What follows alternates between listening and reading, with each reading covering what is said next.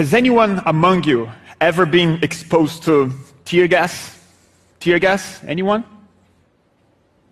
I'm sorry to hear that. So you might know that it's a very toxic substance, but you might not know that it's a very simple molecule with an unpronounceable name. It's called chlorobenzalmalononitrile. I made it. It's decades old, but it's becoming very trendy among police forces around the planet lately, it seems. And according to my experience as a non voluntary breeder of it, tear gas has two main but quite opposite effects. One, it can really burn your eyes, and two, it can also help you to open them. Because tear gas definitely helped to open mine to something that I want to share with you this afternoon that live streaming and the power of independent broadcast through the web can be a game changer in journalism, in activism, and as I see it, in the political discourse as well. That idea started to dawn on me in early 2011 when I was uh, covering a protest in Sao Paulo. It was the Marijuana March, a gathering of people asking for the legalization of cannabis. When that group started to move, the riot police came from the back with rubber bullets, bombs, and then the gas. But to make the long story short, I had entered that protest as the editor in chief of a well established printed magazine where I've worked for 11 years and thanks to these unsolicited effects of tear gas, I left it as a journalist that was now committed to share new ways of sharing the raw experience of what was like to be there, actually. So in the following week, I was back in the streets, uh, but that time I wasn't a member of any media outlet anymore. I was there as an independent live streamer. And all I had with me was basically borrowed equipment. I had uh, a very simple camera and a backpack with 3G modems. And I had this web link that could be shared through social media, uh, could be put in any website. Uh, and that time the protest went along fine. There was no violence, there was no action scenes, but there was something really exciting because I could see at a distance the TV channels covering it. And they had these big vans and the teams and the cameras. And I was basically doing the same thing, and all I had was a backpack. And that was really exciting to a journalist. But the most interesting part was when I got back home, actually. Because I learned that I had been watched by more than 90,000 people. And I got hundreds of emails and messages of people asking me basically, how did I do it? How it was possible to do such a thing. And I learned something else that that was actually the first time that somebody had ever done a live streaming in a street protest in the country. And that really shocked me. Because I was no geek, I was no technology guy and all the equipment needed was already there, was easily available. And I realized that we had a frontier here, a very important one, that it was just a matter of changing the perspective. And the web could be actually used, already used, as a colossal and uncontrollable and highly anarchical TV channel, TV network.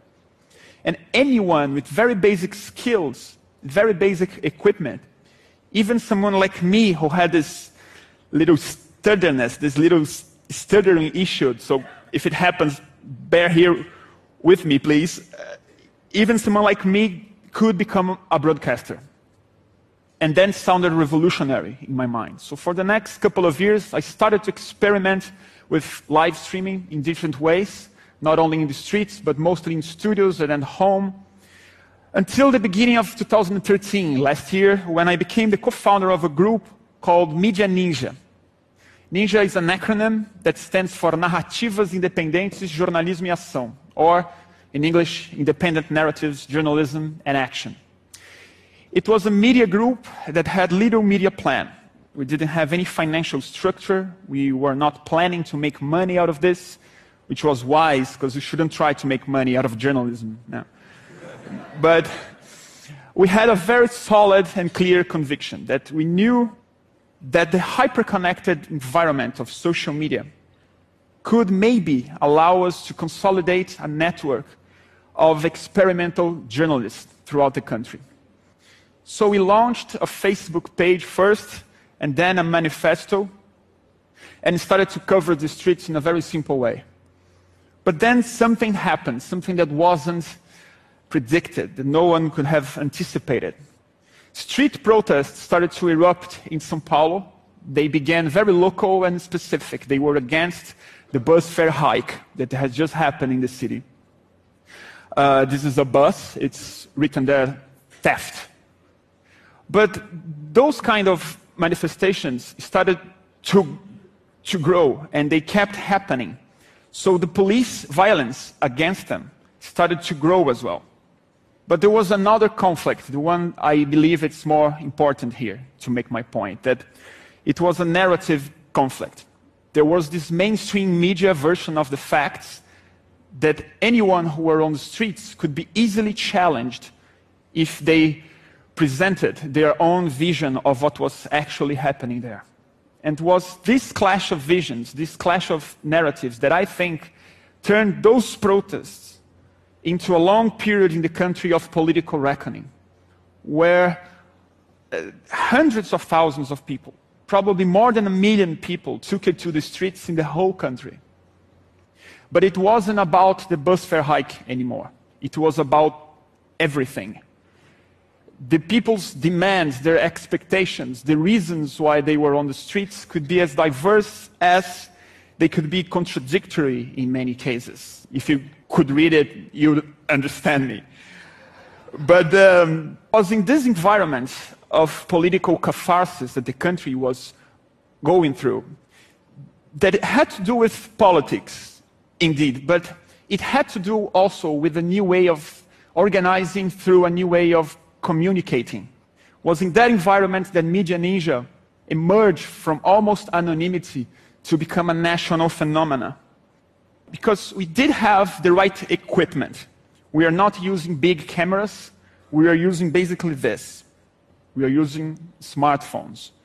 And that actually allowed us to become invisible in the middle of the protests, but it allowed us to do something else, to show how it was like to be on the protest, to present to the people at home a subjective perspective.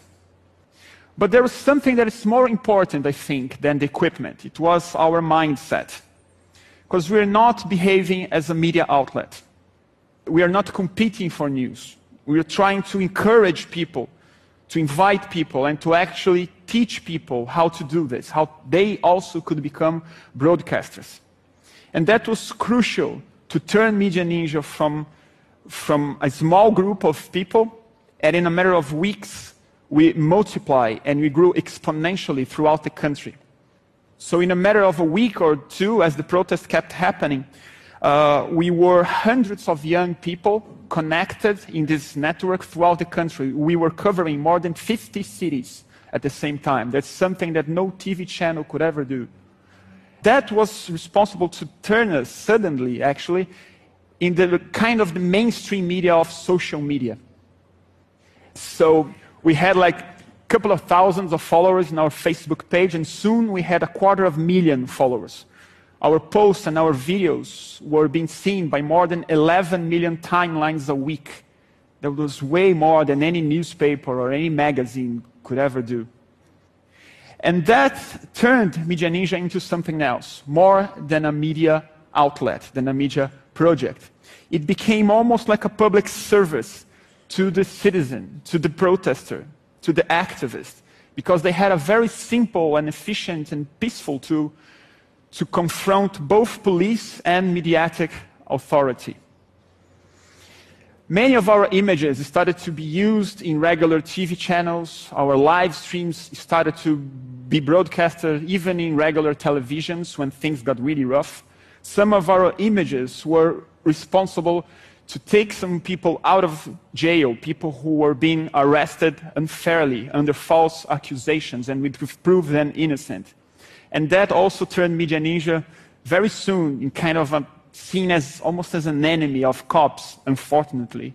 And we started to be severely beaten and eventually arrested on the streets. It happened in many cases. But that was also useful because we were still at the web, so that helped to trigger an important debate in the country on the role of the media itself and the state of the freedom of the press in the country. So Media Ninja now evolved and finally consolidated itself in what we hoped it would become a national network of hundreds of young people self organizing themselves locally to cover social, human rights issues and expressing themselves not only politically, but uh, journalistically. Um, what, I, what I started to do in the beginning of this year, as Media Ninja is already a self organizing network, I'm dedicating myself to another project. It's called Fluxo, which is Portuguese for stream. It's a journalism studio in São Paulo, downtown, where I use live stream to experiment uh, what I call post television formats but I'm also trying to come up with ways to finance independent journalism through a direct relationship with an audience, with an active audience. Because now I, I really want to try to make a living out of my tear gas resolution back then. But there's something more significant here, something that I believe it's more important and more crucial than my personal example. I said that live stream could turn the web into a colossal TV network but I believe it does something else. Because after watching people using it, not only to cover things, but to express, to organize themselves politically, I believe live stream can turn cyberspace into a global political arena where everyone might have a voice, a proper voice. Because live stream takes the monopoly of the broadcasted political discourse of the verbal aspect of the political dialogue out of the mouths of just politicians and political pundits alone. And it empowers the citizen through this direct and non mediated power of exchanging experiences and dialogue, empowers them to question and to influence authorities in ways that we're about to see. And I believe it does something else that might be even more important that the simplicity of the technology can merge objectivity and subjectivity in a very political way, as I see it. Because it really helps the audience, thus the citizen, to see the world through somebody else's eye. So it helps the citizen to put his or herself in other people's place. And that idea, I think, should be the intention, should be the goal of any good journalism, any good activism, but most of all, any good politics. Thank you very much. It was an honor.